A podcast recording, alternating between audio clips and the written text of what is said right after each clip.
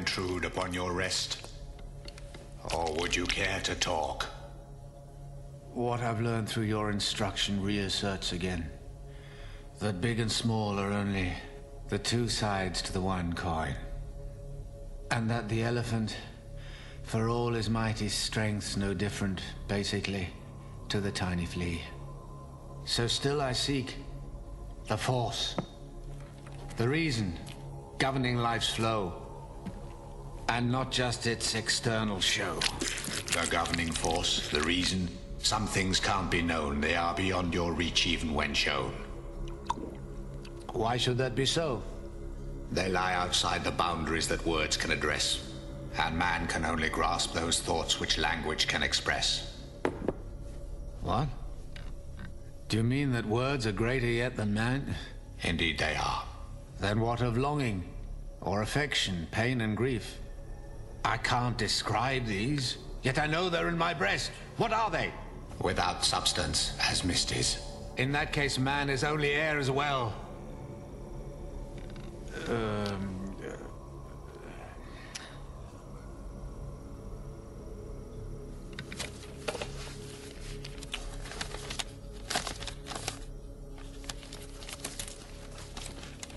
What has made me thirst then? To be instructed in those things that are more than speech allows.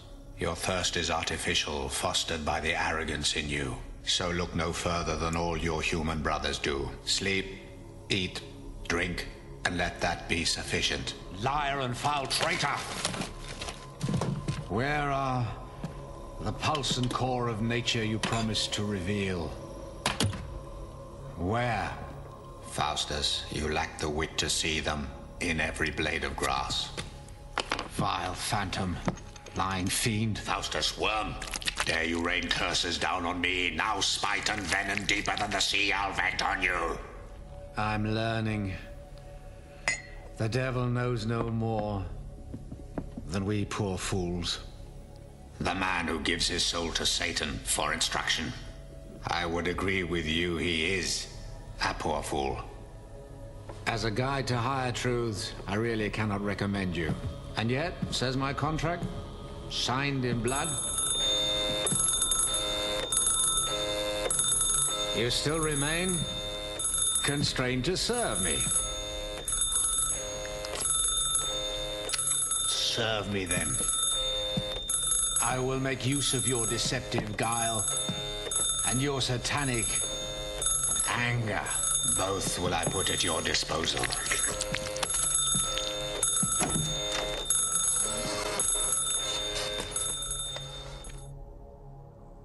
Welcome back to the Bio Individual podcast.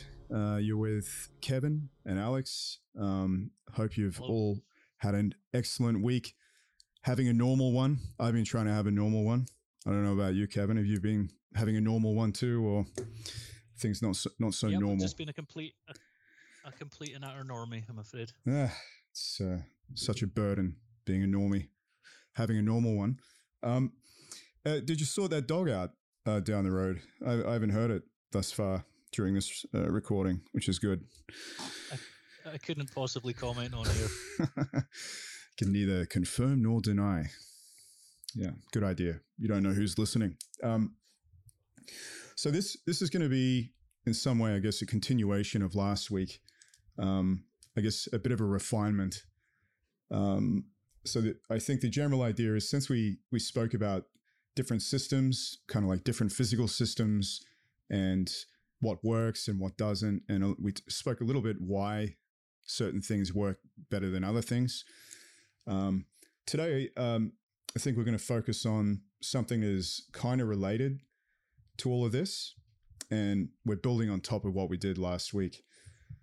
Um, part of what we discussed was the idea of language based systems for change and body based systems for change. And today, I think, and correct me if I'm wrong, Kevin, but I think we want to kind of go through why one probably works better in most situations, and maybe the other perhaps less effectively, less o- often, and perhaps why uh, an optimal system would include both of these things in their proper context. So, do you want to maybe kind of uh, add on to what you were trying to get at this week? Because you were the one that mentioned that you wanted to uh, dive deeper into this this uh, this issue. So we were talking about um, whether you can just maybe it was on Twitter we were talking about this as well that you people seem to think you can just if you read enough books you will change yourself or if you get enough ideas you'll change yourself um, it's a kind of assumption people make especially younger guys because you just don't know any better when you're young you assume you get in the information from enough books you eventually it'll kind of you somehow absorb it and you will be then be able to change your life and do different things based on based on the books. It's once you get a bit older. I'm 42 now, and I can say categorically that you can read hun- hundreds of books. I don't know how many books I've read, maybe a thousand, and you do not get. It does not directly change you in the way that you think it might. Um, when books do help you change, you're probably doing something anyway, and the book just spurs you along or goes alongside it. It's kind of a delusion to think you're you're learning and changing from the book really without doing anything. So what we really need to do is is to learn to do things that change you and obviously books can be helpful for that. Sure. I think part of that story is one of emphasis. Um, and I know what you say about being old, which I am also. Thankfully, not as old as you yet, but I probably won't be too long until I'm there. But um, uh, increasingly, as I get older, for sure, the book thing just it never worked for me, but it is still important um, in some way. Uh, and I think this story is definitely one of emphasis. Uh, the audience may recall that last week we spoke about all the parts of the human being working kind of in synergy. And rather than ignoring one part of what our conscious experience and ways of interacting in the world includes, and rather kind of integrating all of these different things together. And part of that is body work, uh, sorting out diet, a little bit of exercise, uh, but also uh, not to entirely um, not include the intellect or or reading. Um, but a part of that story is is how do you balance all these things together? And today, I kind of also wanted to talk about why, from a neurophysiological perspective, perhaps reading and speaking is not as effective as what we think. And I hope that uh, in later parts of this uh, recording, we can go through that in a bit more detail because I've got some interesting studies here, which is also something I wrote about in my short uh, ebook.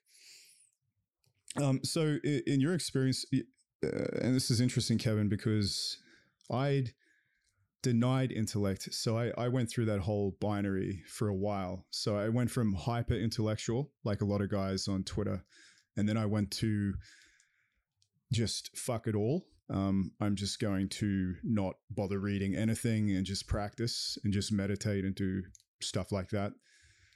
Um, and then I kind of discovered that I think both these extreme ends of this binary uh, uh, incorrect or or there's suboptimal ways of approaching self transformation. Um, what what have you found like in your practice? How do you integrate intellect into into what you do? Uh, yeah, I went through a similar phase. You know, a hyper intellectual, uh, physically, you know, like um, hyper tense, muscular uh, habit patterns, um, and hyper intellectual. The two things often go together. And then eventually, yeah, reacted against that and went the other way. Tried to get rid of all the thinking stuff. I stopped reading for ages. Went from reading constantly to stopping reading really for only a read a couple of books for uh, referred back to a couple of books for for two or three years. Didn't didn't really read much at all. Uh, got really into bodywork kind of things. Try to throw away all, get rid of, get us escape from this pesky mind business and all this words of the problem. And you're stuck in your head, that kind of thing. Um, but then eventually you realize that you you're in a way you're just stupefying yourself if you get trying to get rid of all that. I understand why people do it. And if you get into like certain kinds of, especially Eastern practices, if if Westerners get into Eastern practices, they tend to uh, fall for a lot of this as well. Um, and then eventually you realize, well, you, you're human. You can't exist without thinking in words. It's just something that we do. You're constantly making concepts. Even if you think you're sitting down looking at sensations, you have you're dealing with concepts all the time. You have a, a conceptual understanding of what's going on. You you're not really dealing with raw sensations, even when you think you are. You're already um, interpreting them in some way. So you're it's it's uh, it's not factually true to think that you can escape these things as a human. Um, but the point is, to, yeah, to get them in balance and to to understand them both. So the way I look at it now is, you, I mean, you live as a whole. Your life is whole. When you have kind of when you have a thought, the thought is whole until you start uh, putting it into words, and then it becomes and you break it down into parts and and understanding, explaining in words is uh, sequential, whereas the thought is whole, but the, the words are sequential, and you break it into parts. And then the problem is, uh, well, then the idea would be then to go back to the whole, to use the the words, to use the concepts which uh, distinguish different things in the world and and help you plan actions and, and do things. And then you use those words to help you do something in the world again. So you're whole again, you're living as a whole. So there would be a kind of cycle from the whole to the parts back to the whole. The problem is everything got stuck in the parts, which for us here is is words, thinking and concepts, and they've kind of got detached from the sort of living process. So the mistake people make is when they realize that they're lost in words and caught up in the concepts, they try to just dis- destroy those, to extinguish those, uh, and then hoping that everything will just be fine without that. Uh, and the mistake, the sort of the traditional mistake that's been going on in the West for a while now is the over the top words obsessed. Um, you know, the things resulting from a kind of general mind body split where everything's way too conceptual and way too too much theory and not enough practice, and people don't know how to turn theory into practice. Um, so there's the there's basically just two ways of doing it wrong, and the point is to go from what to the whole to the parts and back to the whole to to go from the theory into practice and then back to, to back to theory with a sort of new theory that helps you with the next practice, that type of thing. So um, the way I see it now is, is rather than try to fix it in yourself right now forever, it's more a process that you're going through where you're kind of um, you're using words to do things to accomplish things, and then you're going back to the whole lived world, and then you're using words and concepts and uh, um, breaking things apart to accomplish things, and then you're going back to the whole. That's that's the way I look at it now. So for me, uh, I look at it in much the same way. I, I like the work of Alfred Korzybski. I think that he has uh, a really good model of language um, and some of the the problems associated with it and why language sometimes confuses the user as to what its purpose really is. But I like his uh, idea that um, the language that human beings use is primarily operational, um, which is to say that there is there is uh, an action that has to be undertaken in space time, and uh, language is a way of time binding, so communicating to others uh, in the present and in the future about how to conduct a an operation in space.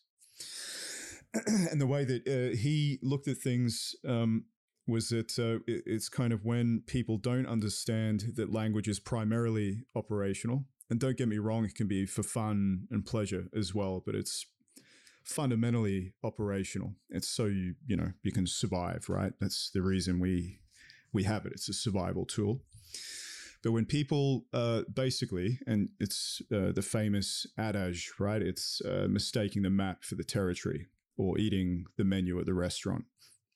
It's this old problem where people uh, mistake, or humans, uh, me included, mistake the the map that's being presented to us. So our words and concepts, the way that we describe things, um, uh, with the territory, with reality itself And um, I see this as a real problem today. Um, interestingly, I was I was rummaging through some uh, neuro uh, neurology papers, and this one neurologist I was reading was kind of describing um, our language uh, based left brain, which is something I want to talk about a little bit later. But and this is it's kind of an oversimplification because uh, you know all the brains connected in all different kinds of ways, and it's not like language is just in the left hemisphere. It's not necessarily how it works, but it, it's a good it's a good approximation.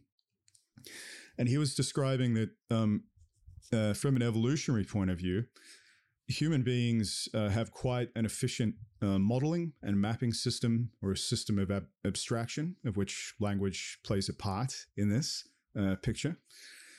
And what he, he described us as uh, hypothesizing animals. So we, we kind of go around making hypotheses, uh, hypotheses, sorry, about the way that things are. And we go out into reality, and reality itself either comports with our model or it doesn't. Um, in which case, uh, we're spurred by uh, all sorts of feelings to reevaluate uh, reevaluate our model of reality, um, or, or, sorry, our model of how we're operating in reality.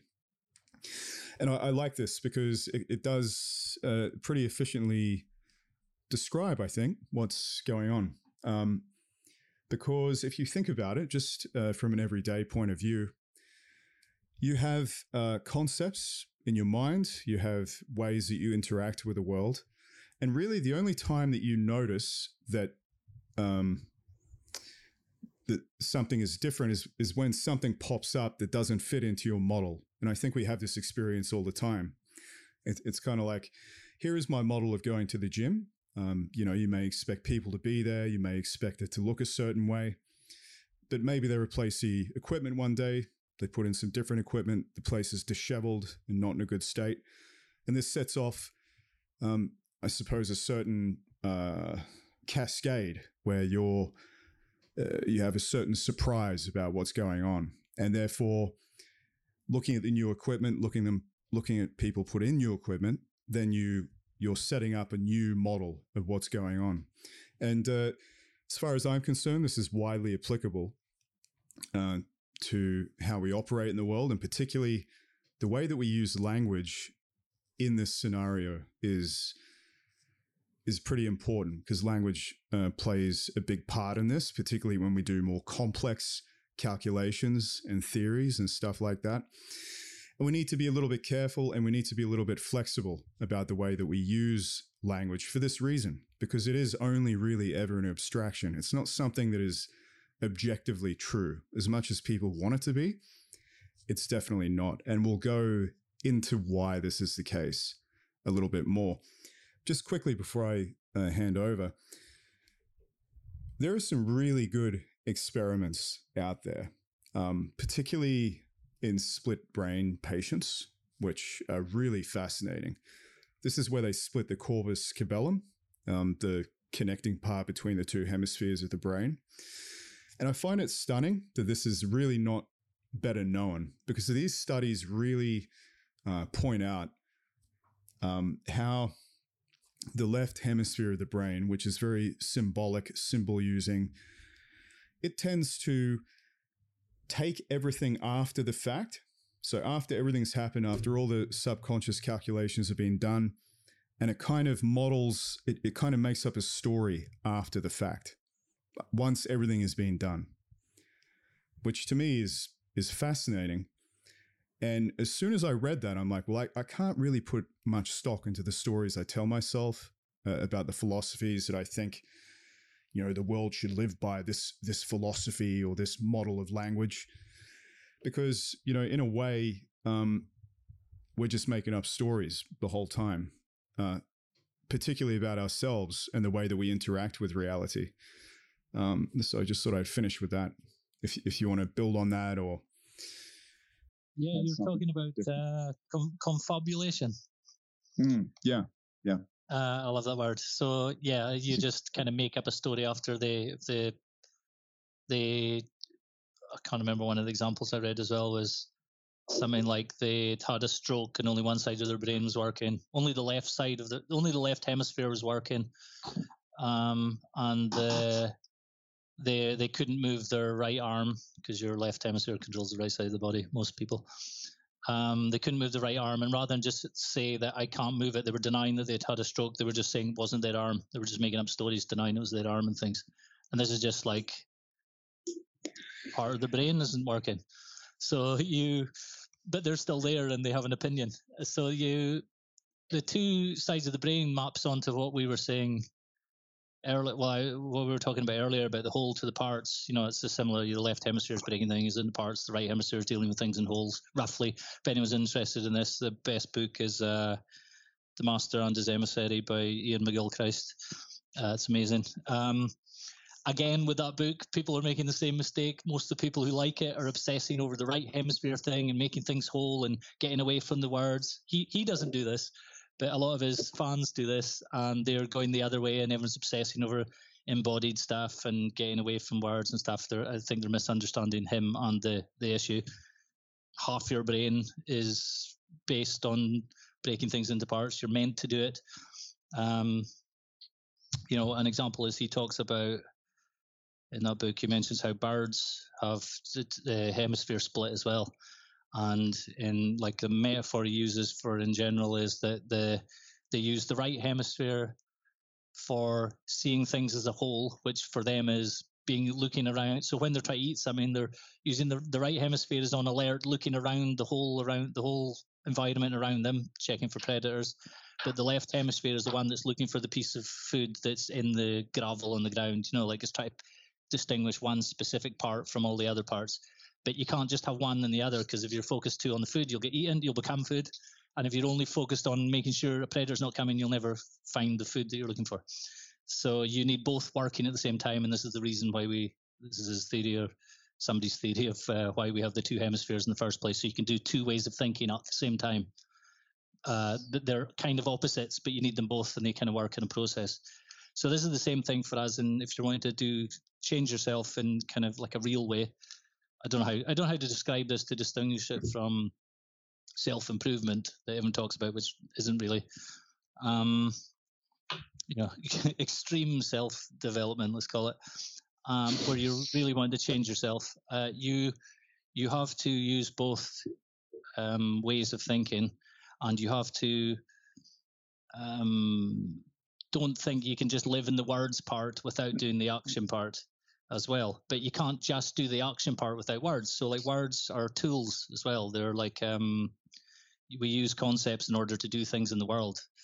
So like to go back to the the issue about reading is the uh, the difference in books and um, actions is you have to understand what words are for what like what what is reading and what is writing? So we just this we live in this now and we don't really think about what it is. Um, the best way to think about it is it's written speech. So like i know people write differently than how they speak but it's it comes from speech and where does so you have to understand the origins of speech and how it developed in order to really understand what the what the real function of writing is. So the child is learns to speak at the same time as he's learning um, how to do things practically in the world so obviously you don't you don't you're not born speaking. You the the first thing child does, you know, they have a kind of practical intelligence where they're um, using object manipulating objects in the world and figuring out how to get things. But it's very like based on what they can see and feel right in the moment, similar to an ape. So like there's a um, I've heard it described an ape by a can't remember his name. I think it's can't remember the guy's name, but he says the ape is a slave to its visual field. So the ape can only do things with what it sees. So like you know, it can use tools kind of, but it's not doesn't use tools in the same way as we do. It just sort of picks things up and bangs them around based on what it can see.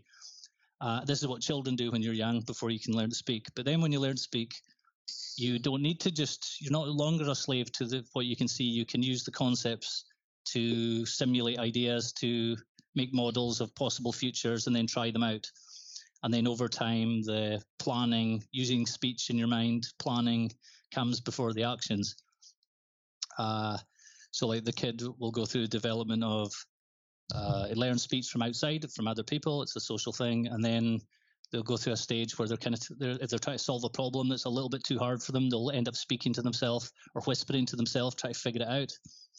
Uh, some experimenters watched children doing this, and they found that the more complex the problem was, the more they spoke to themselves. So that shows that the child they're not just uh, so the the what the old researchers thought this meant was the speech just accompanies talking just accompanies action. They're like two separate lines of development and you're just like narrating a story along with the action. But actually, they're using the speech. A child, a human child, is using the speech to as a tool. So they're using sticks and concepts, whereas a ape would just be using the stick. So, um, uh, so the child learns to first of all he gets speech from outside then he speaks to himself, and then he eventually, the speaking to himself becomes silent in his head. We just call this thinking, leaving aside whether it's really thinking most people are doing. But the idea would be the idea is the it's speech that's become internalized, so you can call it inner speech. Um, and then you know there comes a time in somebody's life when they no longer have inner speech or outer speech, spoken speech. All that's left is your written speech, and um, in books or whatever. So these are useful because you can take what someone's in uh, what someone's learned and use it for yourself later. So this gives us the illusion that we can just take a book that someone has written about their practical experiences and things they can do and just take the end product of their life of all this action and just read the words into our head and now we're at the same level as they were as they are now because we've read the end product of all the actions they did, the book at the end.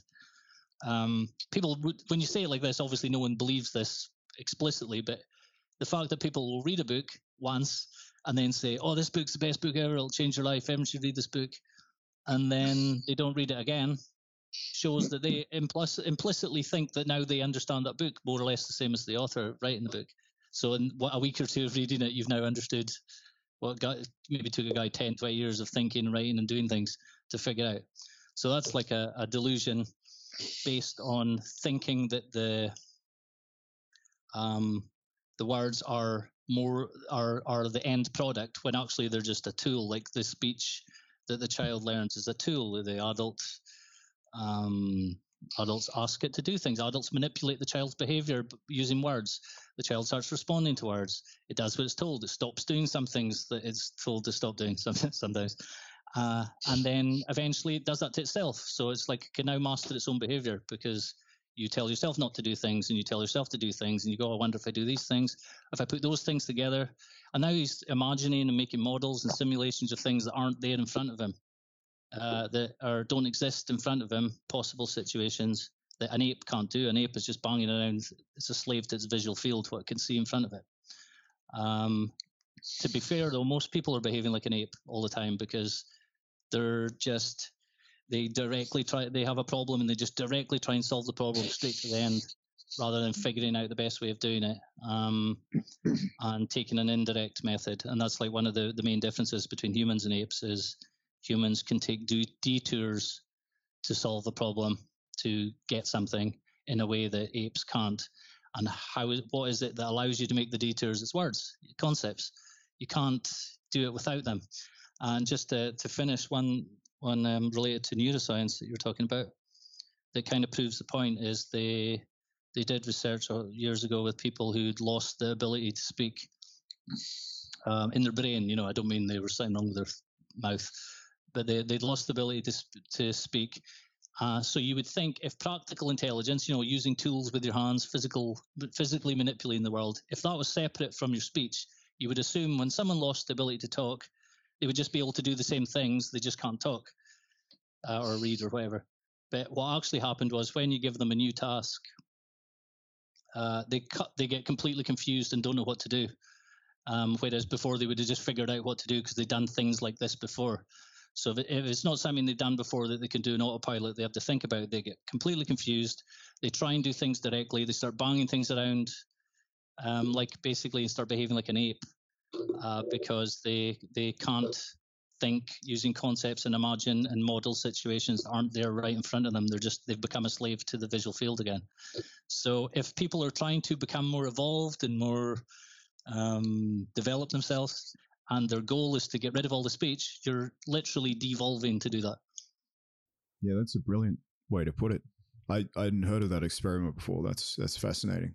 Um, yeah, it, you know, it's kind of language is time binding, uh, to use Korzybski's uh, terminology as well. I mean, if you want to build a bridge, you're not just going to figure out how to build a bridge and then do it yourself. Like this is many generations of human beings passing down knowledge and and building a bridge um, uh, from that those those learned lessons and using symbols to to to convey that uh, to each other and to you know uh, further generations uh, down the track. And in this sense, I think I'm not sure if you agree with this, but uh, uh, just going back to the idea that that language, then, in a way, is first of all an abstraction, uh, and we do these abstractions by creating categories, and we use categories to file information about the world, and then we hypothesize with this information. But primarily, the reason we do it is because we're trying to create an outcome uh, it's primarily operational. And I think that language has, you know, as Dr. Hyatt used to put it, very sneaky purposes because it can also have the opposite effect where we we can start believing things about ourselves that are self-defeating. We believe them objectively as if they're objectively true. I mean, we all know about, you know, the studies about memory and how unreliable it is. Um, and it's interesting how the way that we interact with the world in the way that you're describing and using words and concepts also is tied up with our sense of self, um, which is something I, I did want to get at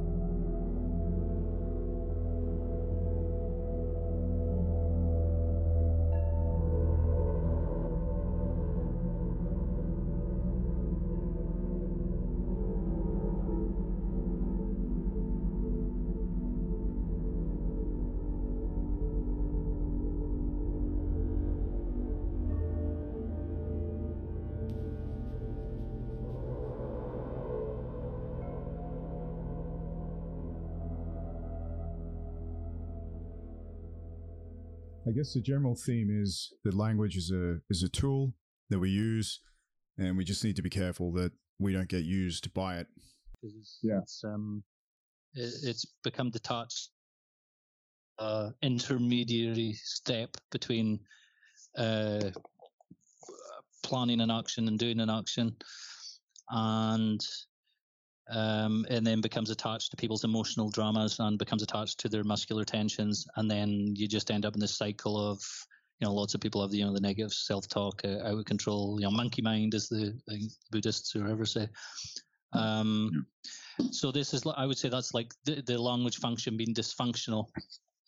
Rather, rather, what I was talking about earlier would be like the the uh, would be functional use of language um, but for a lot of people, obviously, it's completely dysfunctional, and a large part of the culture is dysfunctional.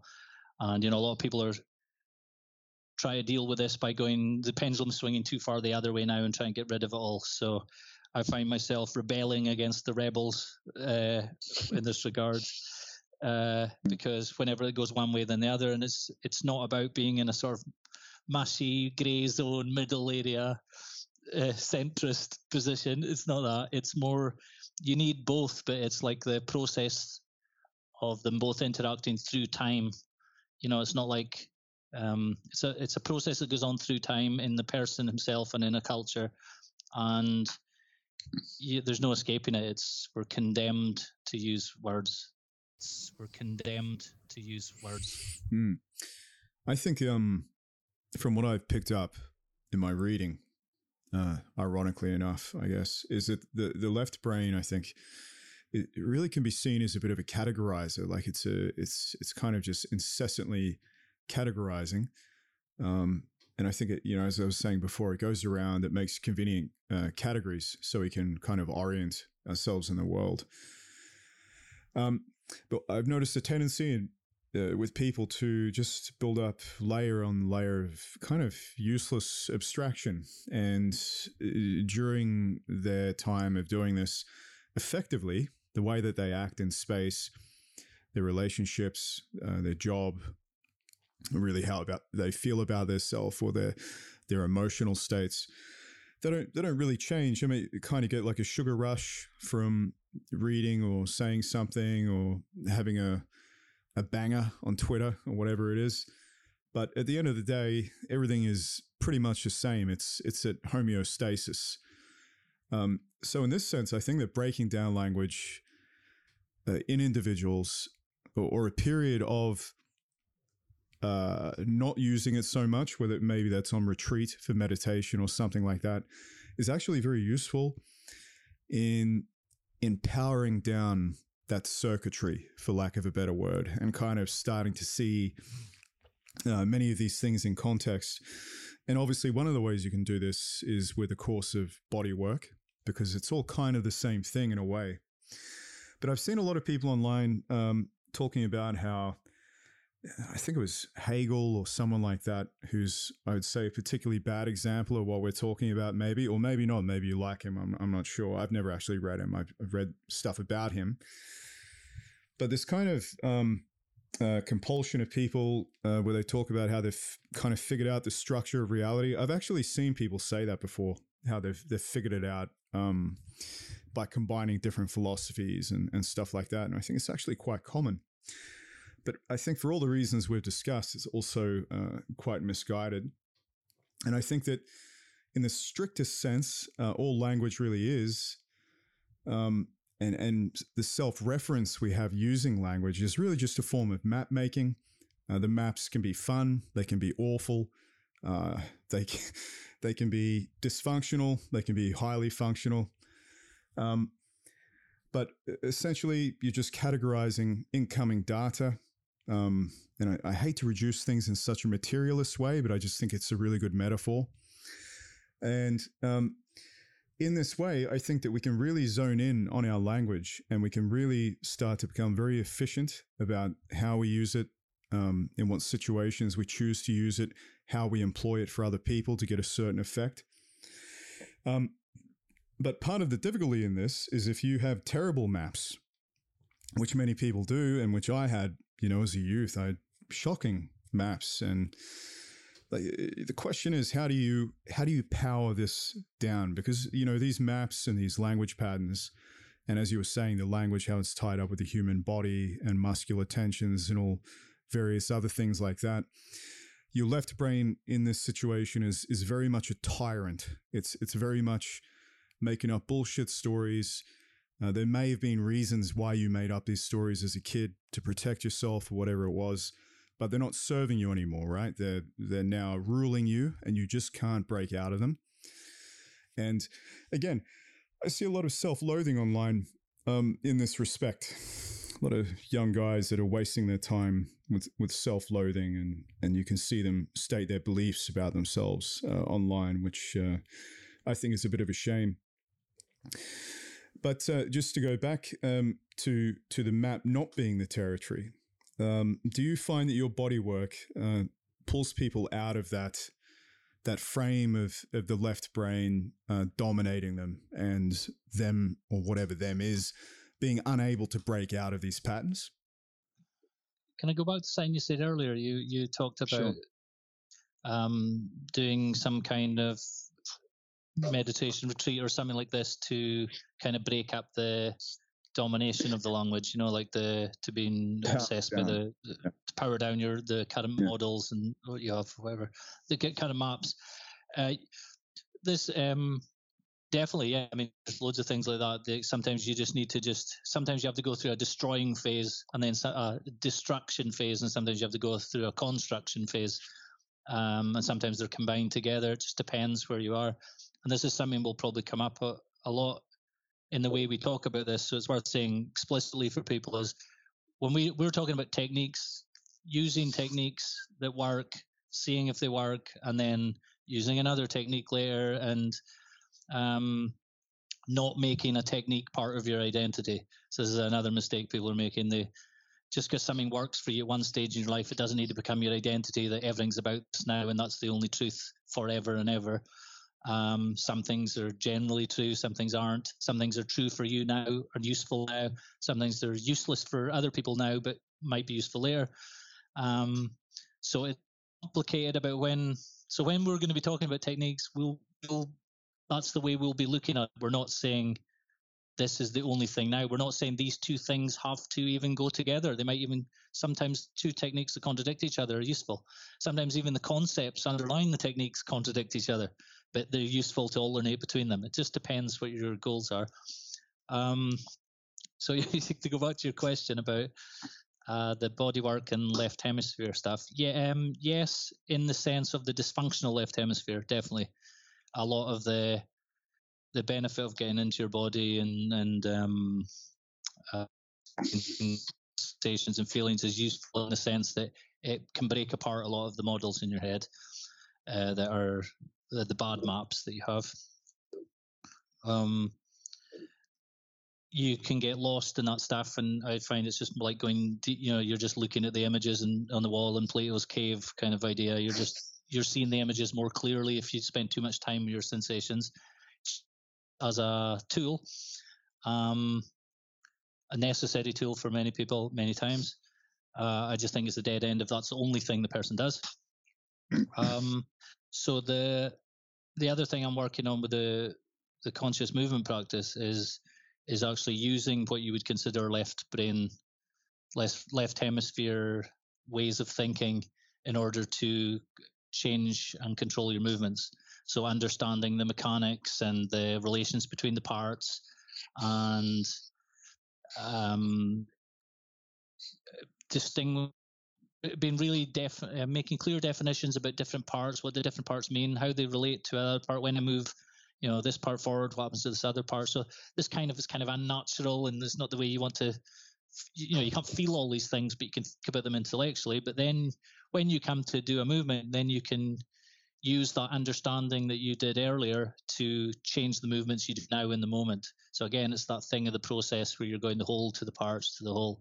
So I kind of think of what I'm doing now is more to tidy up what the left hemisphere does well and the problems with it and the sort of confabulating stories and stuff about yourself, like especially with like posture, people telling themselves, oh, feels a little bit better now. They're wriggling around in the chair always quite good now. Or they, I'm stand, I'm standing up straight, and then if you actually look at them standing up straight, they're lifting their chest at the front, their inner back is curved in, their head is back. They just look ridiculous, like a sergeant major guy, like a you know an old uh, stereotypical sergeant major with a puffed out chest. If you look at them from the side, they're bent backwards. They're actually shorter than they were before, literally shorter.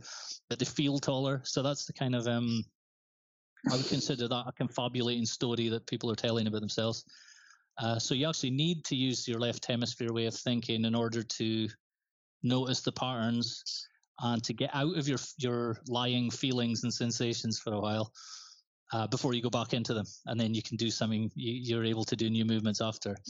But in the moment of doing something, like even if it's something basic like standing up, you can change the way you stand by using kind of it's like using analogies with either with mechanisms or analogies with um, sort of movements in nature, all, all the things are moving.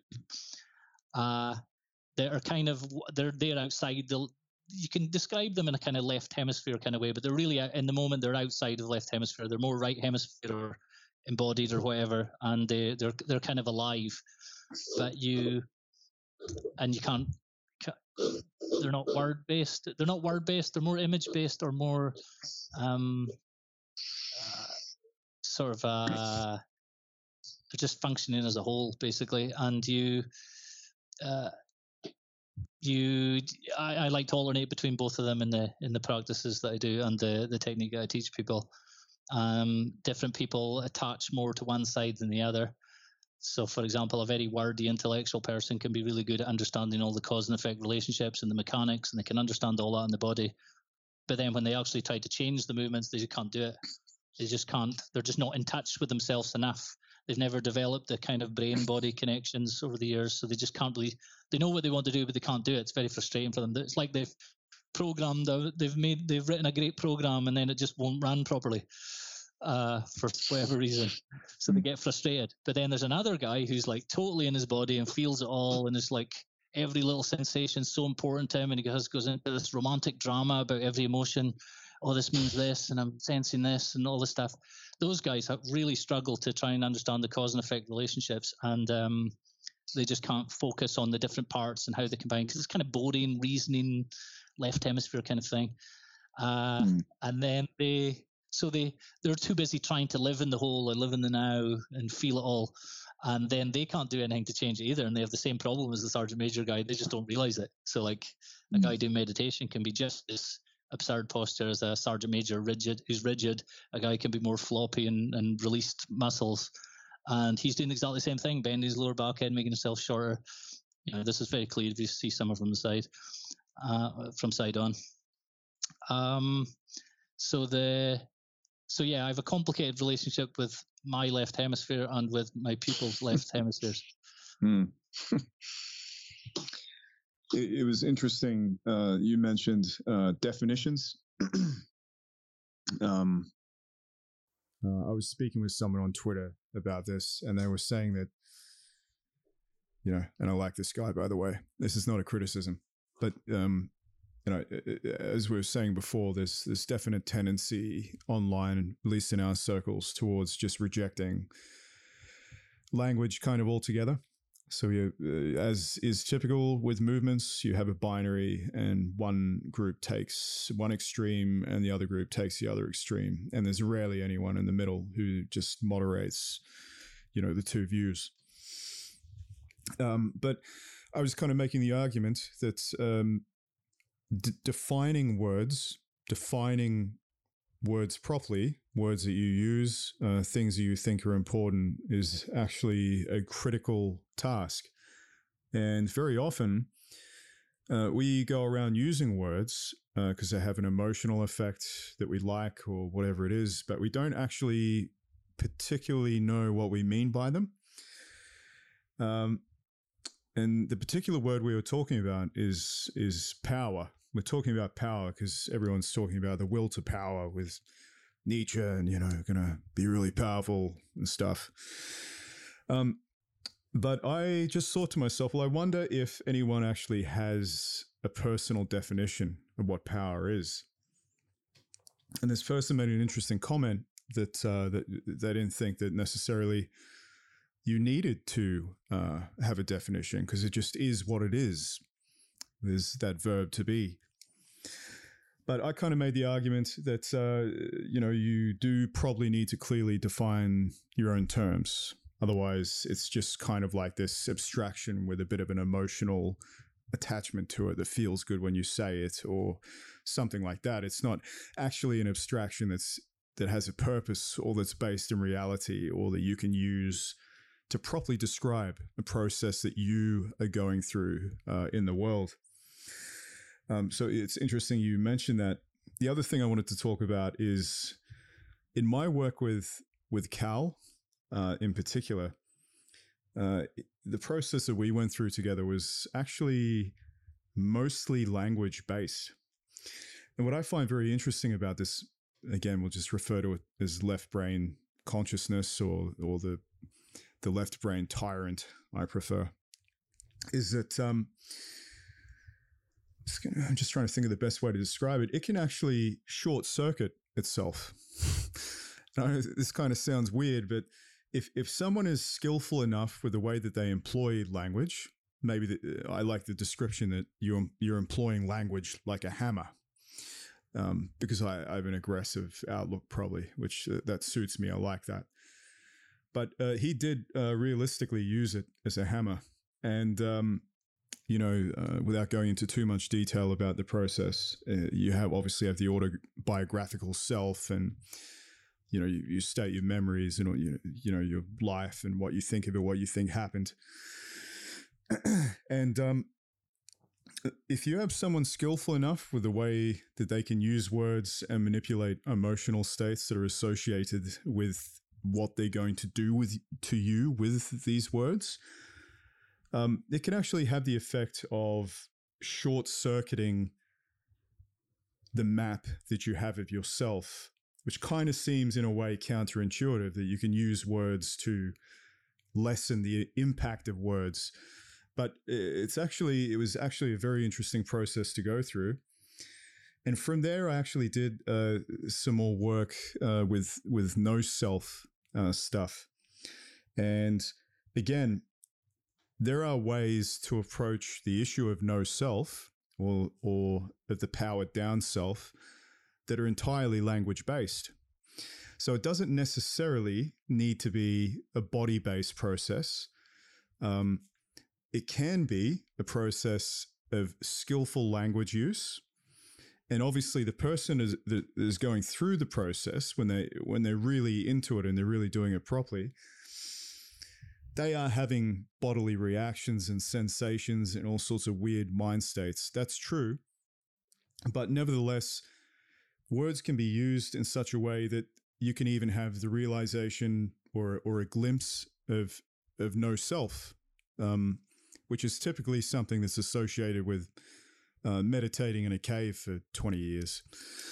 Um, so, so words are, are, very interesting. It's interesting hearing you describe how they kind of work, and I think that kind of measures up with your process in in some ways.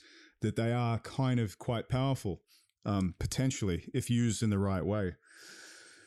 Um, and that kind of makes sense because the autobiographical self is definitely tied up with uh, the left hemisphere. We know that.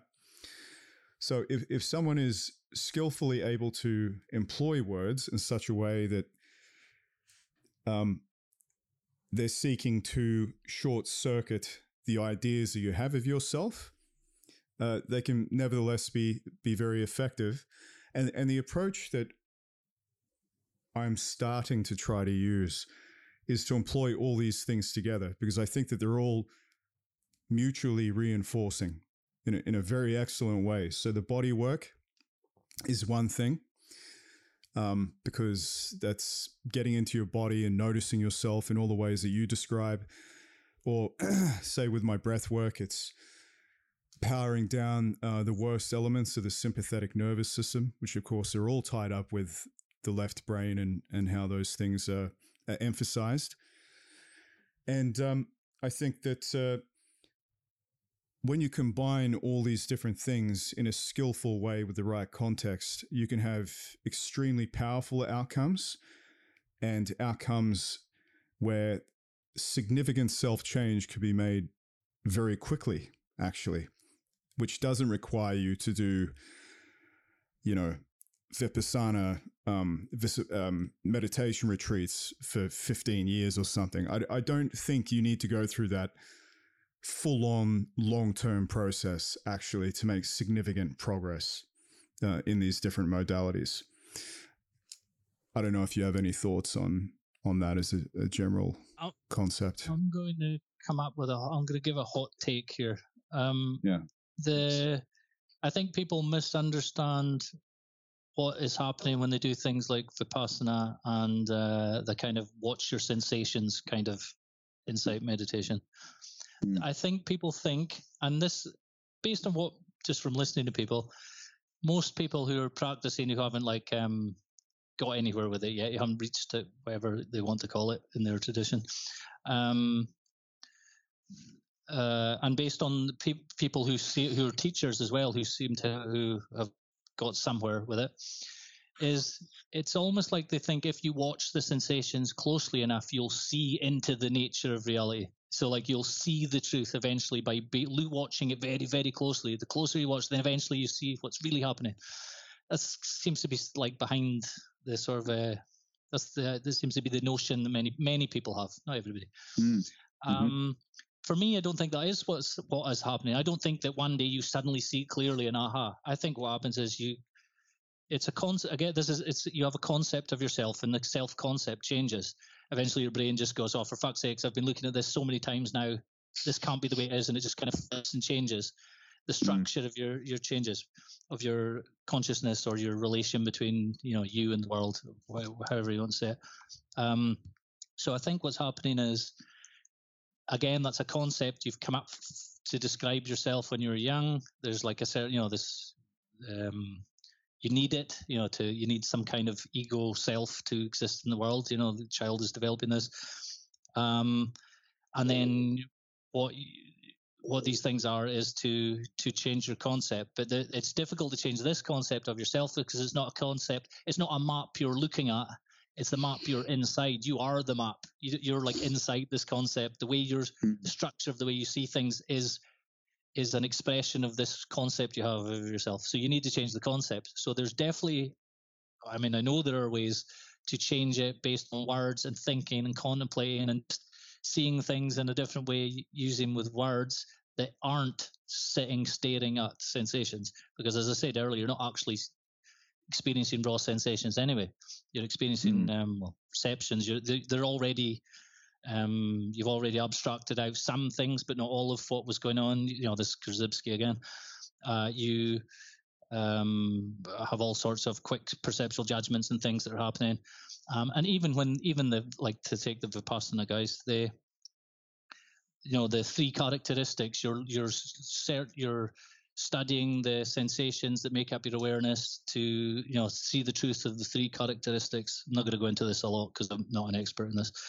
But mm. those characteristics are concepts. So you, if you're mm. seeing the concepts, you're already out of sensations, raw sensations, and you're it's conceptual. It's like changing the concept. So I think this is why people can do decades and not get anywhere with it because they haven't changed the concept. And this is why some people appear to just have a, a quick awakening or whatever. Is because they uh, for whatever reason, they were able to get out of that concept and into a new self concept, which is probably wrong and limited also, but it's bigger than the old one or different from the old one, or your understanding of uh, the relationship between what you think of as you and what you think of as the world is different. Um, many ways to talk about this, various stages of it. Uh, you have to figure out what stage people are at when they're talking about things because some things seem to be true earlier and not later. Some things are just not true, but they're useful tools, tricks to get you to another stage. Um, so when you were talking about the the using words to deal with the changing the self, that's what the way I think about it is you're you're trapped inside the ma- that map, and you need to change that map. And obviously, your left hemisphere is the one that's kind of making the maps. Um, Korzybski's most important idea, I think, is the is the idea that for language to be that the only kind of knowledge that we have is if your language is similar in structure to the world. So there has to be a structural similarity between um, the concepts and how they're arranged, and then the world and how it's arranged. And you only know whether they're these go together, whether these fit together, based on doing things. That's how you find out. You know, so it's kind of pragmatic in that sense. Um, mm. You know, you don't need to go full philosophically pragmatic, um, but in that sense, you only know by doing things. So it goes right back to the reading versus action. You only know if what you're reading works and is true by doing something with it. And eh, people get caught up in whether it was right and true or not. But if something changes in you and helps you, and then that's part of the process to where you're doing next, that book was useful to you, even if it's not quote true or quote right, or you think it's a bit you know, cringe now. You know, if you think of some of the books that affected you most during your life, there's probably a couple that are quite cringe to you now, mm. but not then. Yeah. And you would also, but you could also recommend to somebody young because even though you know you don't agree with it all now, you know it's the right thing for them now. Um, I don't mean that in like a patronizing way. I just mean a de- developmentally way. That's what they need next. Um, you know, I've had people come to me for work and I've sent them to somebody else that I think is incomplete, but they need to do that first before my thing would even make sense. Not that it's more advanced, it's just that it's different and I'm basing on where what stage they're at. Another guy would be better at what I'm doing than me if he spent his time doing it instead of what his own thing is. Um, so it just depends. Uh, but mm. the, the the yeah the so the the no self stuff the self is concept it's a tool that you need at some point. You know, you need to think of I, as I said earlier, but the child are like they you learn to regulate your own behavior by regulating other people's first. So like you're giving, you know, the way the little kid will give orders. Give me, they'll, they'll try and get people to do things. You know, they're manipulating people's behavior using words. They're trying to get things. You know, whether whether they just want something or, or whatever. They they know how you know they put the arm up and they get lifted up. You know, they they instinctively know these things. Then they start using words to get what they want and um, you over time um, over time you realize that oh if i use words at other people they will help me get what i want. So i could use words at me. So you tell yourself to do things and then you find yourself doing the thing. You're like oh you have this whole new realm of actions possible based on giving yourself orders commanding yourself to do things. So there's like it's like you've split yourself in two. There's the commander and there's the obeyer, uh, and you know this is kind of must be related to you know the idea of the ego or whatever. But you need that to exist. This is how you regulate your own behavior and make yourself do things that you, you make yourself stop doing things you want to stop in order to get what you want, or to start doing things that you need to do that you don't really want to do in order to get what you want. And this starts by using words to to boss around other people uh, to tell other people to do, you know, like the kid telling people this is how the game works and stuff. It's all, mm. it, it all, it all comes from that. And then you're just telling yourself. It's really interesting. It's not, it's not what you think it is. You think it's, it's not like it was already inside you, and then you just kind of expressing this doer guy. You have to construct this self, this doer guy. It has to be constructed at some point when you're young, and then people get lost in that and start thinking it's them, their whole self, their real self and this is where all the problems come, and then this is why everybody's doing the spiritual practices to get away from the problems of that. But to me, again, that's just a stage and a process that you need. Uh, and then you, by doing whatever practices, you kind of you you transcend that, but you it's still included. You're not like if you really were to destroy the ego and have no self um, in the sort of in the normal living sense, you would just you could only just sit outside a cave in underwear, uh, getting food from people who walk by and you know combed your big long beard for you or whatever. People do that, mm. so that's not my thing. I, I probably couldn't do that actually. I, I I got really good at the that kind of passive contemplation, meditation stuff for a while. Yeah. But you just don't do anything in the world. Um, you know, it's like again, it's, what's the point being mega enlightened if you're just sitting in a cave doing nothing? Unless you're mm. like controlling world events based on the power of telepathy. Maybe there's 20 guys in caves doing that. I don't know. Uh, it's probably not you if you're listening to this. So you need to be doing something with this stuff. You know, it's like what's what's the point in it? It's like uh, uh, for for what?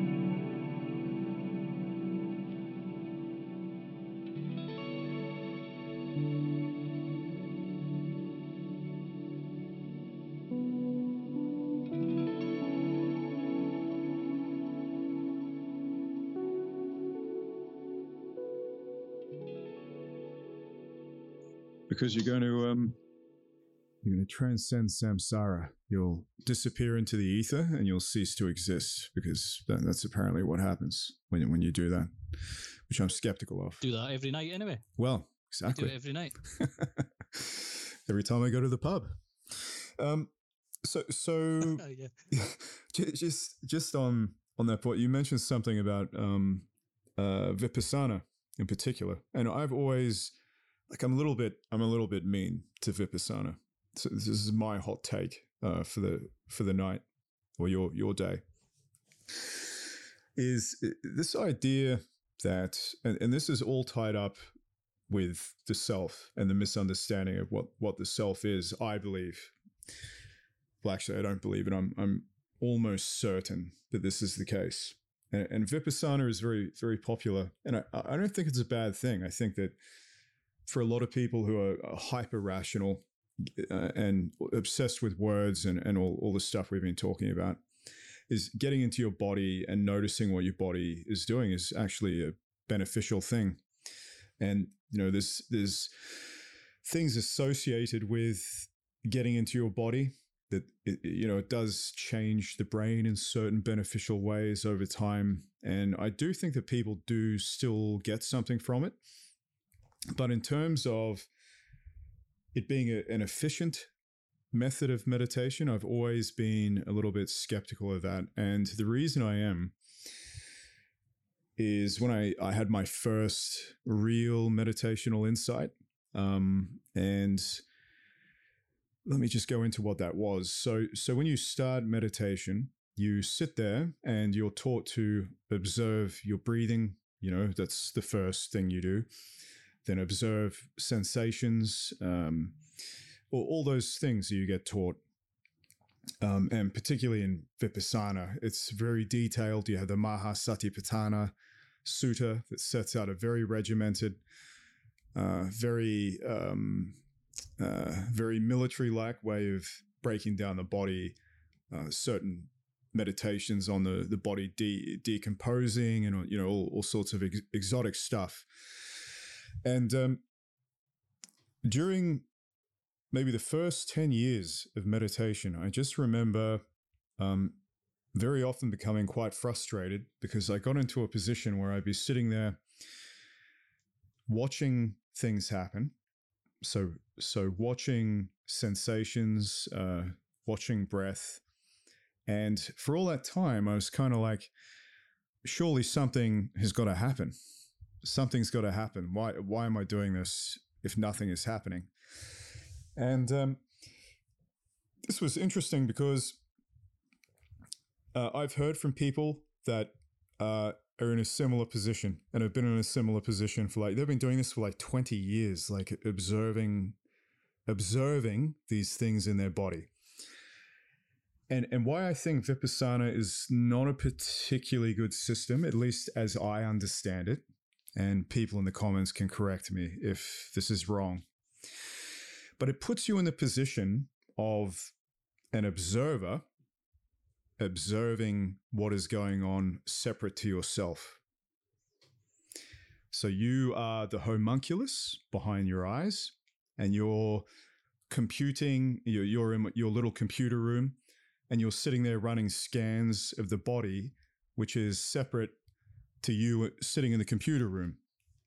Now, in my opinion, if there is any purpose to mindfulness practice, it is to get outside of that frame. So, what I've never been able to understand about uh, Vipassana is why the emphasis on that position of noticing things as if you are a separate entity to, to the body that you're noticing. And the true magic of meditation and mindfulness is when you have the glimpse that there is actually no separation.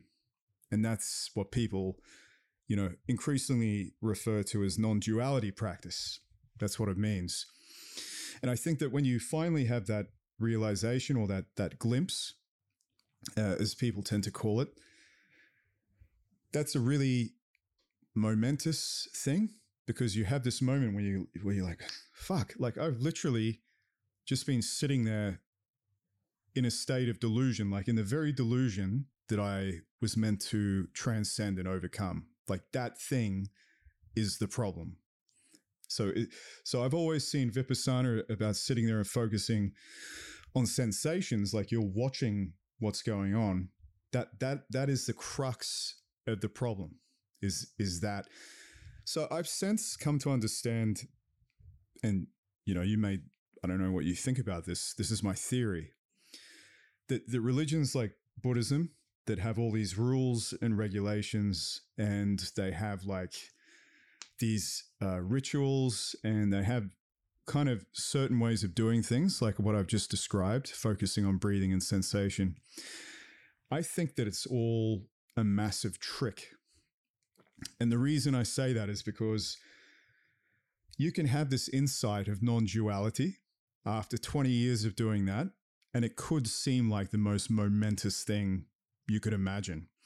But it wouldn't have been momentous if you didn't have that 20 years of suffering to get to that point. Um, now, when I meditate and I look at what I used to do, I'm like, fuck, I just can't even like understand why they made me sit there for that long to try and realize this. Like it just seemed seemed mean or something. But the more I think about it, the more I'm like, I, I actually think that these religions are like a huge like like almost like a street magician. It's kind of like a trick. They're tricking you. So when you finally have that realization, it's it's really impactful. What do you think of that? You mean like they build the app? They build up the problem, so then it's more exactly. So you the, the energies can 100% So you're in this um, huge state of conflict, and then when you finally have the shift, it seems more impactful. I'd imagine there's some of it's like that. It's hmm. also a trick in another sense. It's a trick in the sense that you you have to engage with the delusions in order to escape the delusion in some way because you have to mm. you have to work with what you have yeah. Um, and uh, I mean, again, it goes back to it's a it's a concept. You you were talking about the the homunculus and the the sense of you being in there. So I mean, you you have a concept there that there's me over here watching the sensations, and there's mm. sensations happening over there, and then you realize that that eventually that concept just breaks and a new appears and you like you change the concept. This is where actually it's not different really that different from uh, scientific understanding. You you have to change it create a new concept. You they're trying to figure something out and it doesn't seem to make sense like that. The the, the they have the facts and the the things are happening. They have the theory about it that made sense until this point and now it doesn't really make sense and they just can't get it to fit uh, with the new facts, and then eventually they just go, oh, they have some kind of aha insight into, oh, actually maybe it works in this other way. There's a there's a new model for it, and then they kind of fill out the details of the insight. You know, like a, like mathematicians will have the they'll they'll they'll come to the solution and then they have to work out the proof after you know they don't they don't do it in parts bit by bit by bit and then get the result usually it's the mm-hmm the you know the big breakthroughs. It's the same for this kind of stuff. You have a kind of aha moment, and then you can spend once you've had like some kind of realization, if it's a, a um, permanent one, you can spend a year or something where it's like working itself out and your things are becoming clearer. Uh, that's kind of just the new concept is unfolding in your life. Mm. Uh, and then that's another concept to transcend. And then you know, how many is there? You know, people have different theories. Uh, but um, at some level, you need a trick, and just for sheer practicality, you need a trick to get people in the door. Mm. You need some kind of hook, Absolutely. you know, like um, yeah. Uh, I mean, often people have they have a technique that will work if you just did the technique in a really matter of fact way uh, with no nonsense. But people won't come to it like that. They have to it has to have like bells and whistles attached to get people in the door. So there's that level of, but that's for people good. You know, if you're not, if you really have something that works, you might have to do some of that. So some of that's definitely built into the, the religious stuff. Um, some of it is just misconceptions of old things that made sense, much more down to earth, practical, rational way. Um, mm. You know, I have a theory. Another hot. Can I do two hot takes in one yes. episode? Go okay. if you like. Uh, um, that the chakra system of the different areas of the body. I think that was much more uh, to do with it had a much more mechanical positional um, purpose originally way back before it became all the uh, the feelings and more mystical uh, metaphors and things associated with yeah. the different parts. I think there's actually there's a way the body should be organized. I mean, I may just be interpreting this through my own stuff, obviously now, because uh, I'm interested in these things. But the I think it's possible that it's kind of it used to be much more practical and, and would make more sense and then it became more mysterious later and people have misconceptions so a lot of that's in the religions as well that's just they don't know why it's there some of the stuff's just to get the person to behave in normal life enough so that they can do the practice to have the awakening without being a maniac or or whatever you know and um you know yeah. a, lot, a lot of the things you're not meant to do the weird stuff until you're over 40 yeah. Because uh, you're meant to prove yourself in the normal ego you're meant to have a strong ego in the normal sense of being able to function in the world and, and regulate your own behavior and have some level of self-discipline and cope with reality and um, accomplish things. Uh, so some of it is to do with that stuff. Um, some of it is uh, just making stuff more mysterious than it really is for power for definite.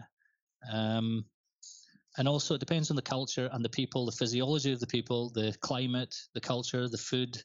Some things sitting down and doing one practice might only take a year for the people where it originated.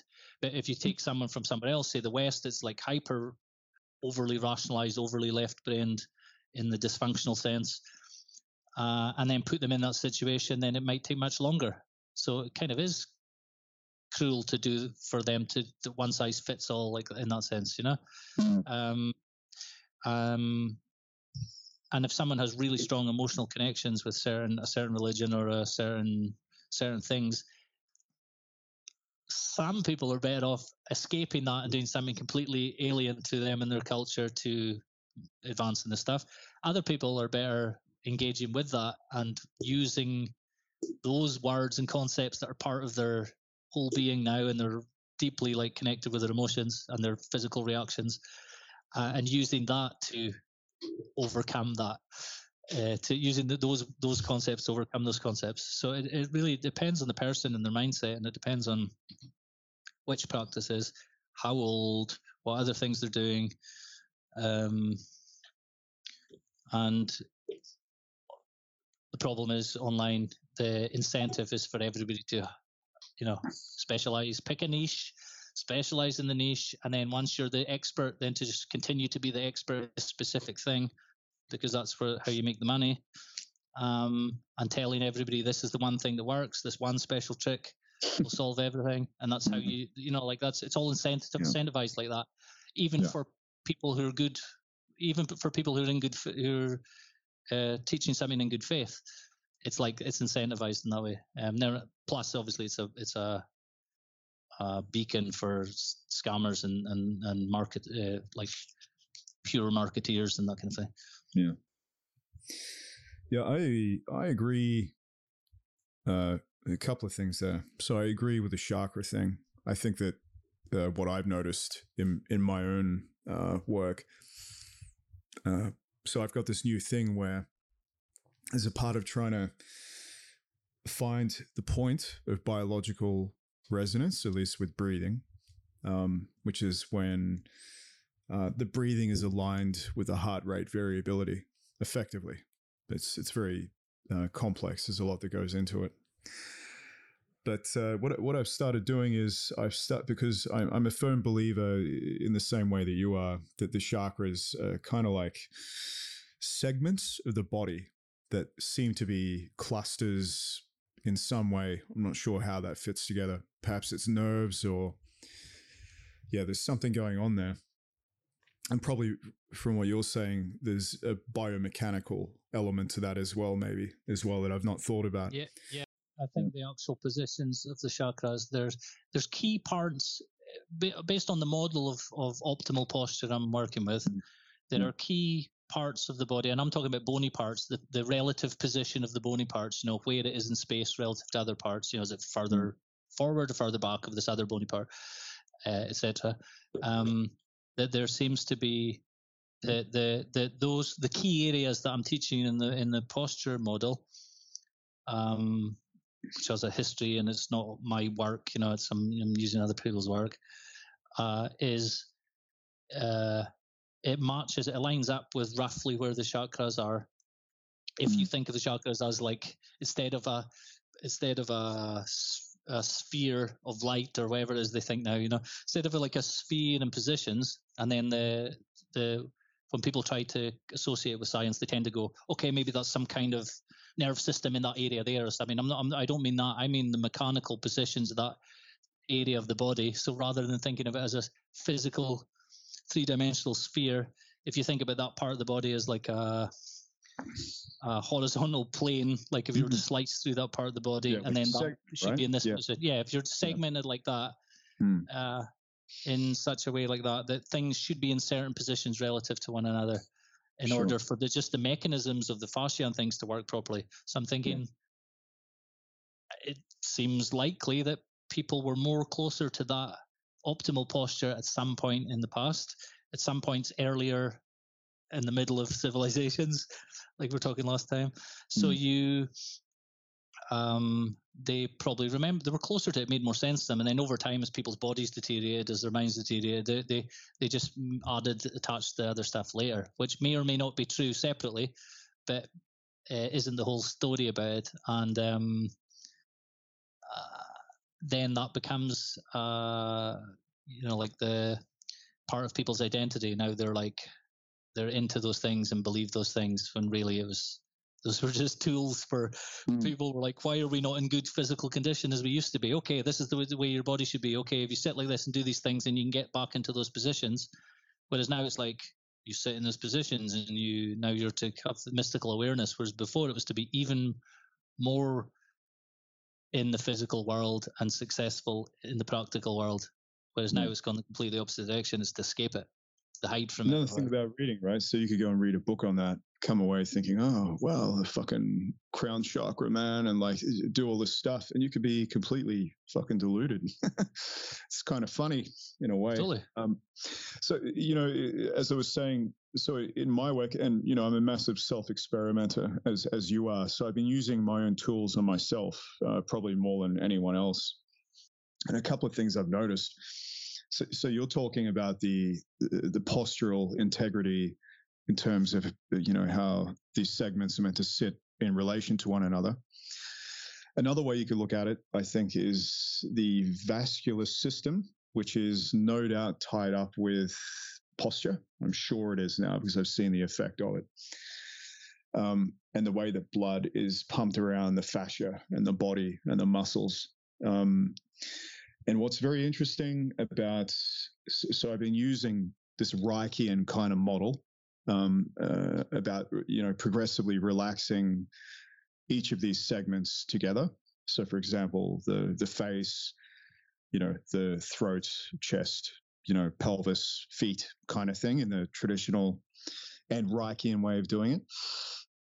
And and what's fascinating is the speed of which the heart rate variability um, and the the blood pulse that gets pushed around the body and its volume, the way those things come into alignment and how quickly they do by utilizing this progressive relaxation as per, you know, quote unquote, the chakras is incredible and it works better than anything I've used yet, which you might be. You know, to go back to what we were saying earlier, yeah, I love this. What we were saying earlier is you couldn't do what you just did without words.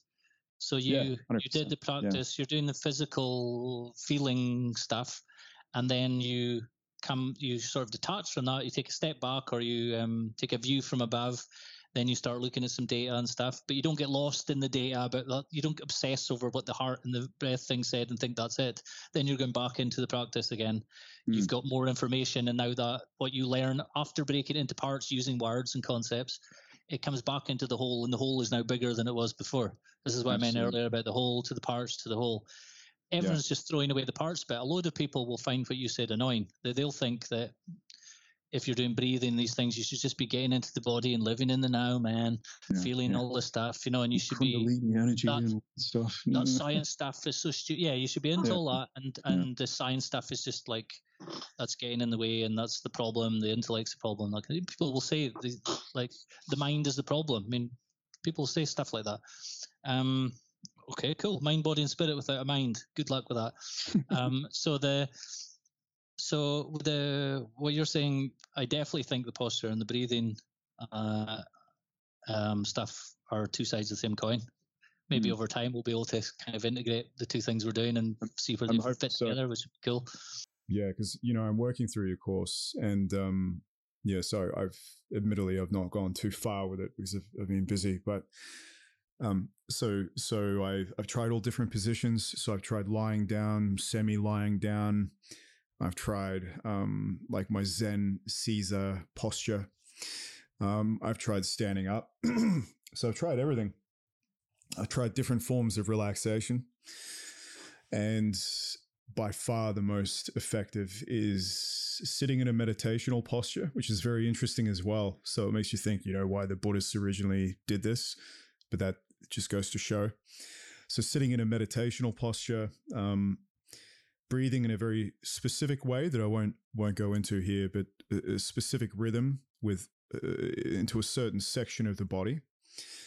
But the posture is critical, and if you, what I've noticed is, if you even put the posture off kilter a little bit, it completely changes the result. And I, I just love to do more work on this as I as I get deeper into the posture stuff, which is not something I've I've done much of.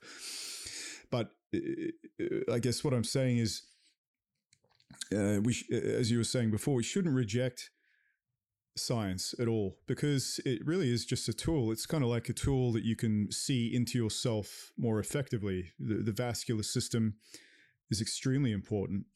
Um, and, and I'm seeing how it's important in real time. And even with the work I do, I use biofeedback uh, mechanisms uh, with people. And again, that's a left brain activity. So they're sitting there watching themselves and they're synchronizing their biology with what's going on, what they're observing to go on, which I think is exactly what you're doing as well, isn't it? That's pretty much bang on. It's observing yourself and what's really happening as opposed to just yeah i mean it's, it's the two things it's the experiential experiments where you're doing things as a whole in the world you know and then there's the the um tr- understanding that you're deluding yourself all the time we're not designed you know we talked about in the mm. last episode you know you're, you're, we're not designed to be pure truth creating machines although we, we're designed to think we are um, so you need to have some kind of objective way to measure and to track what it is you're doing. Um, and then you go back to, to doing the thing in the world again. Uh, lots of people who are into like self experimentation, if you look this up online, I mean, a lot of people are obsessive over data, they're data guy, data freaks, and mm. they're lost. They're this just they're just intellectual types who are lost in the data again. They're not yeah. really that. They don't live. They're they're not really that's where their focus is. So they're kind of more they're more kind of stuck in the intermediate step, as I as I was saying earlier. So, yeah. um, one thing you were saying about the upright, the meditation position being mm. better for it, it's it's gravity. Gravity mm, central yeah. to how we're designed, Absolutely. how we're built. The whole yeah. of my posture, the model I use for posture is based on using gravity to um, make to using movements based on an understand using using gravity in such a way moving in such a way that you can use gravity to lengthen and stretch the fascia so it starts out like springs and then the springs are what help you sit up and move around and things um, everyone has them but we're not using them because they're you know, the, the way we we uh, have degenerate structure uh, the way we move the body parts together so a lot of the work is to changing the way people move the body parts in order to make this happen but it works with gravity so you can't do it lying down you can do other things lying down, obviously.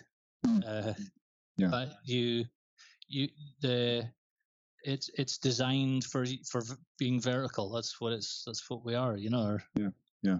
Absolutely. Um. The, absolutely. the the crown chakra point is pointing up. I mean, this is like a lot of the stuff they talk about the crown chakra. It's metaphors for the fact that you're vertical on the on a planet with your head pointing up towards the light. You know, the sun and the stars. You know, it's like. Mm these are like there's like deep mechanical understandings in these things, and everyone's got lost in the kind of fluffy, yeah, mystical more mystical, stuff. flowery stuff. There may be, in some ways, truth to some of these things, but it's not. That's not the main thing. Again, there it's just a different way to split yourself up. Uh, what people are doing. Um. So yeah, I mean the the posture. I mean, just in a sort of normal sense, posture will affect your breathing. If you're slumped down at the front of your um, slouched at your desk, you don't breathe as well. I mean, people yeah. people will notice this consciously. If you you might even notice if you try and stand up straight and puff up your chest, you can't breathe that good either that way. No. Uh, so it's not like, but people think that that's a good posture, but it isn't yeah. a good posture. That's a longer yeah. story.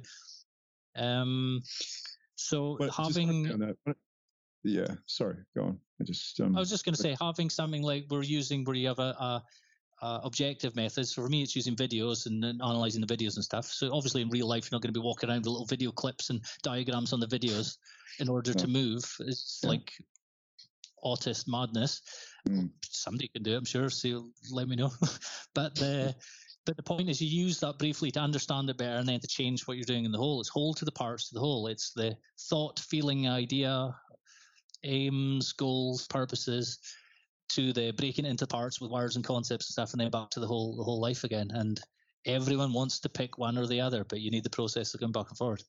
Hmm. Absolutely. One of the metrics I've been measuring is heart rate variability, uh, particularly because it's it's being studied a lot at the moment, particularly in terms of longevity in terms of just general functioning day to day and health outcomes over the the term of our lives. And it's po- positively correlated. If you have a, a good heart rate variability, you live for longer. If you have a bad one, you don't live for longer. And it, you know, it's super interesting because I've been tracking it in myself in different positions, different postures, uh, taking taking data, being hyper intellectual. but um, and and also uh, engaging in activities, like kind of activities, being online, uh, other stimul- stimulatory activities. And what I've noticed is, for example, being online is extremely negative for it, even even with a good posture and a good rhythmic uh, breathing pattern. And um, just being stimulated in general is not particularly good for it. But um, when you have these moments where you're not doing much and just sitting there being bored, I think that being bored is underrated. And what I've noticed is when you have those moments where you can just sit there and relax and kind of be bored, the heart rate variability tends to be very good because you're sitting there in a reasonable posture, you know, breathing properly, just kind of relaxing. Um, I think that uh, you know a big thing is with with words and reading and being on the internet and being hyper stimulated all the time. The more metrics that I look at, the more destructive I see these habits as being. And I often wonder about people's longevity, actually, this generation, because most of the things I think that are associated with technology, which could be slouched posture, uh, you know, reading tweet storms, things that probably anger you as well. So you're not relaxed. You're in a you're in an angered, um, uh, sympathetic state. Uh, um, the light pollution, just all these various things, all add up to what I've observed to be extremely poor uh, metrics from a circulatory perspective, which I think, at least with heart rate variability, is related to uh, the nervous system and how it's functioning. And of course, we could go into all the downstream effects of this, like hypertension and various other problems that, that plague uh, the West.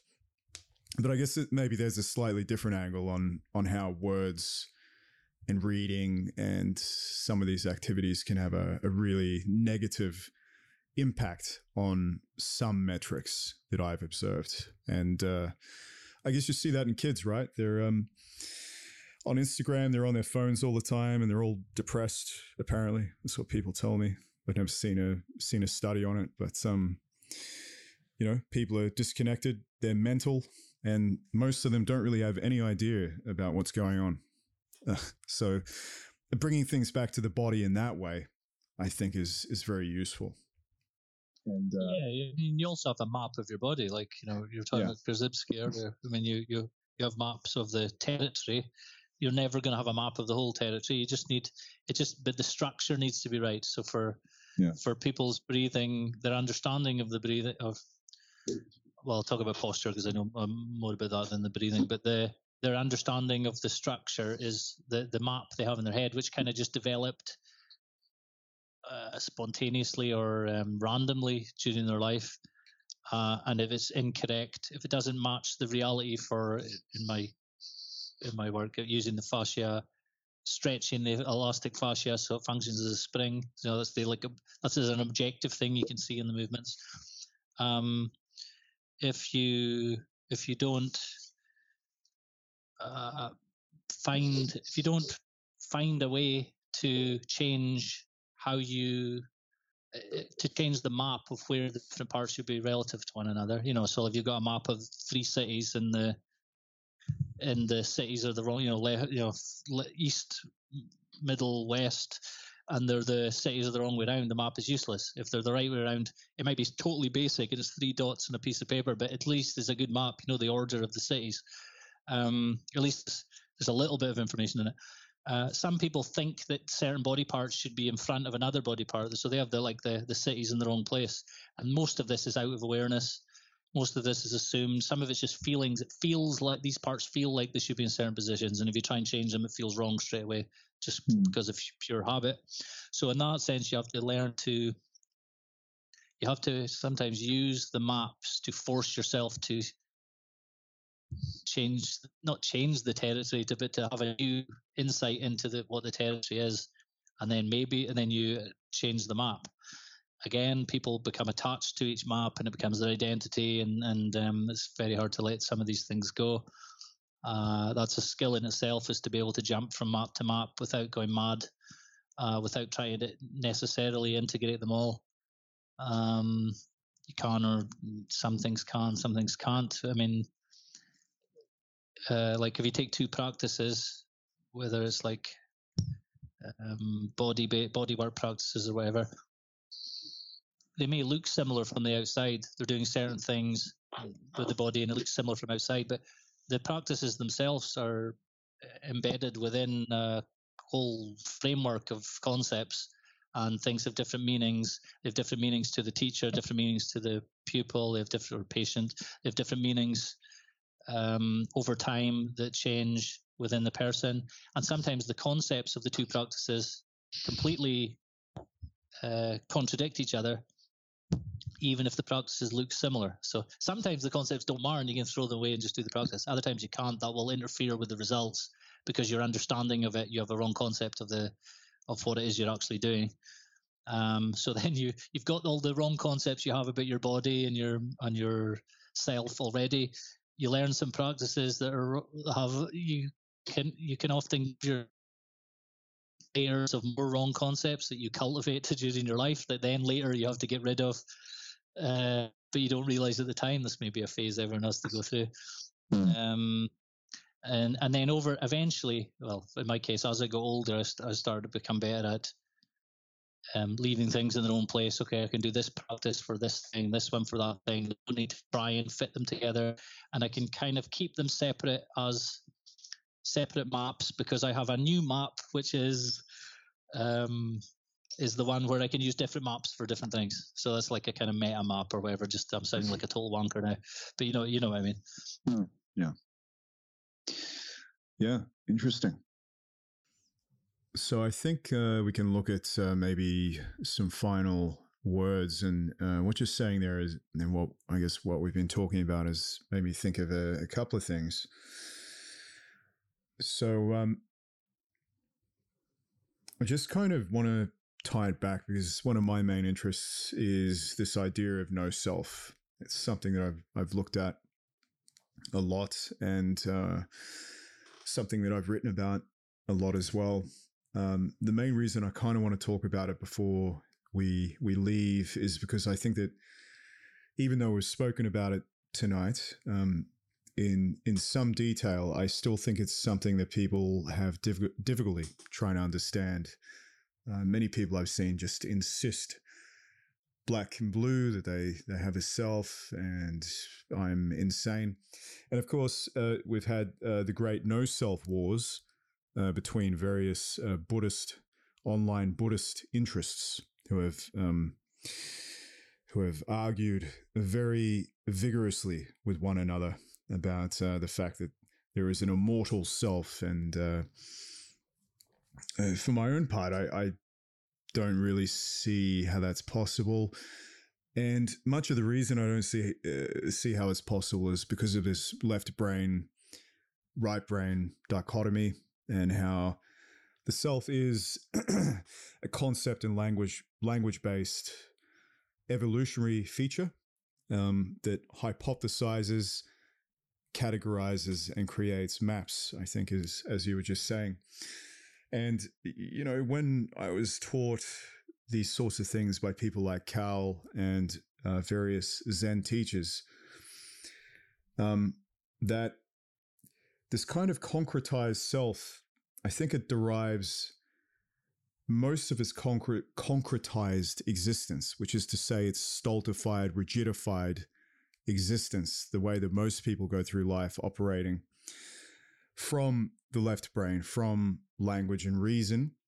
And this primarily kind of derives, I think, from maybe self narrative, which is something that we all run, of course and and obviously that then is to do with the default mode network and this left brain uh, dominance, I suppose that most most of us in the West have, and I think what what's very useful about body work and what's very useful about taking a step back and trying to understand a little bit better what language is and how that relates to yourself is that the idea of no self and everything we've been talking about today is very much tied up for these reasons. And that all these practices and all these analysis can kind of go together and you can really loosen yourself up.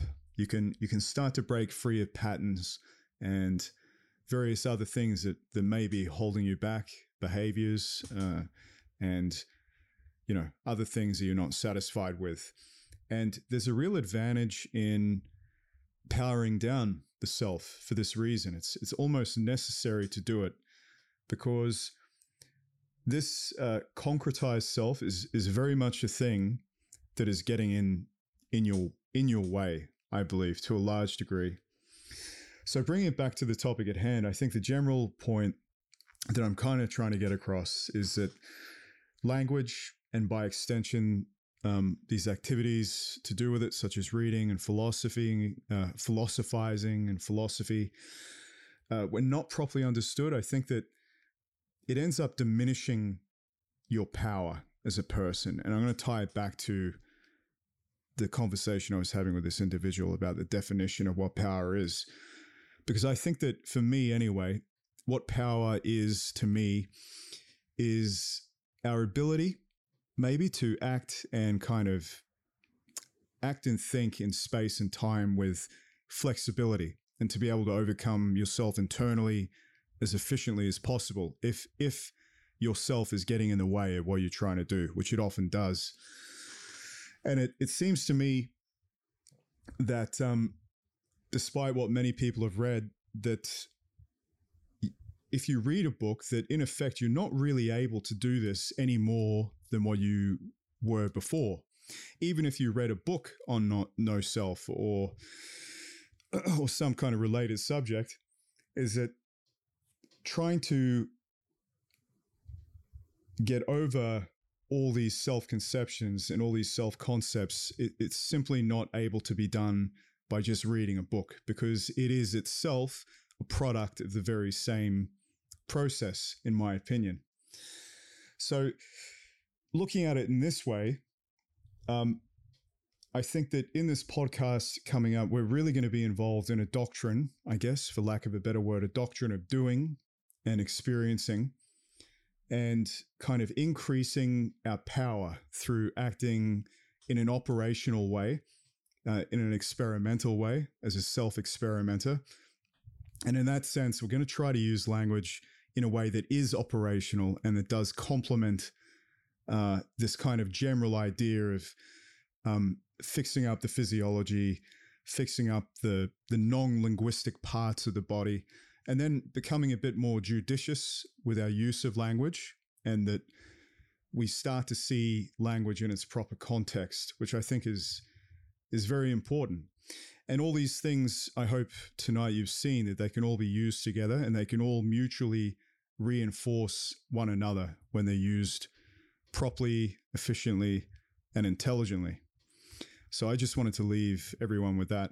I don't know if you got any comments or last words, Kevin, that you wanted to uh, get across. No, this is good. You summed it up well. Very good. Well, that's um, an hour and 47. So I guess uh, thanks for tuning in, everyone. And uh, yeah, I believe, Kevin, you got a series on posture coming up, um, which I look forward to. So uh, uh yeah, I'm writing a lot now on the Substack and uh daily. so we'll see what comes of it. I might make a book out of it eventually, but yeah, there'll be a series one. There'll be multiple series. One of them will be about posture, um, and some other things. So what is it? You're doing and, like a hundred uh, in a hundred days or something? It's like kamikaze stuff. yeah, that's that's the plan. They'll be small. Some of the things will just be commentary on quotes and things, but yeah. um, it's things I just need to. I they're not happening because I'm waiting for. I'm being a bit of a perfectionist, a perfectionist about putting them into bigger um, essays or, or book or whatever. But really, I should just put them out there and then I can uh, collate them later. That's sure. the plan, anyway. Yeah. And then plus, it's making me do it because I, I, I already almost missed yesterday, which was day two. So this is quite good training for my own discipline. Yeah. Well, I look, uh, you know, the first um the first one was good being a self experimenter. I don't know if you noticed, but I, I, stole that in my last part there. So, it was a good article. Well, I mean, that's I, I, something we're, we're going to be talking about a lot here because it's it, really it's it sounds kind of dry or cold or whatever, but it's it's actually just a way of living. Hmm. It's uh, not taking everything at face value, not believing the things you're told, but not try to be a conspiracy guy about it. Just figuring it out for yourself and um, take it, learning from other people, and then try to integrate it with your own thing as quickly as possible, and and kind of a system for figuring it out. And what I was re- what I realized was you can't just become a self experimenter like that. You have to apply it to something. You have to do something with it, and then once you've done it with something, it becomes quite easy to do it with other other parts of life. Yeah, it's kind of defining why you're doing it. Again, it's this definition thing, and I think for me anyway, the definition is to be able to live a good life. as cheesy as that sounds, but uh, you can't get too tied up with stuff because um, you know you you're going to die soon. So you might as well uh, untie yourself and try to yeah, en- enjoy dis- things. And we discovered today I'm dying sooner than you. So yeah, so I better I better Uh, work harder and expect. I don't know. With my my Australian drinking habits, maybe not. But then again, you are Scottish, so uh, if anyone's going to give me a run for my money, or it's you. half our listeners thought, half our listeners thought we were Irish and South African. Yeah. so now they've just uh, they've had their own aha change of concept.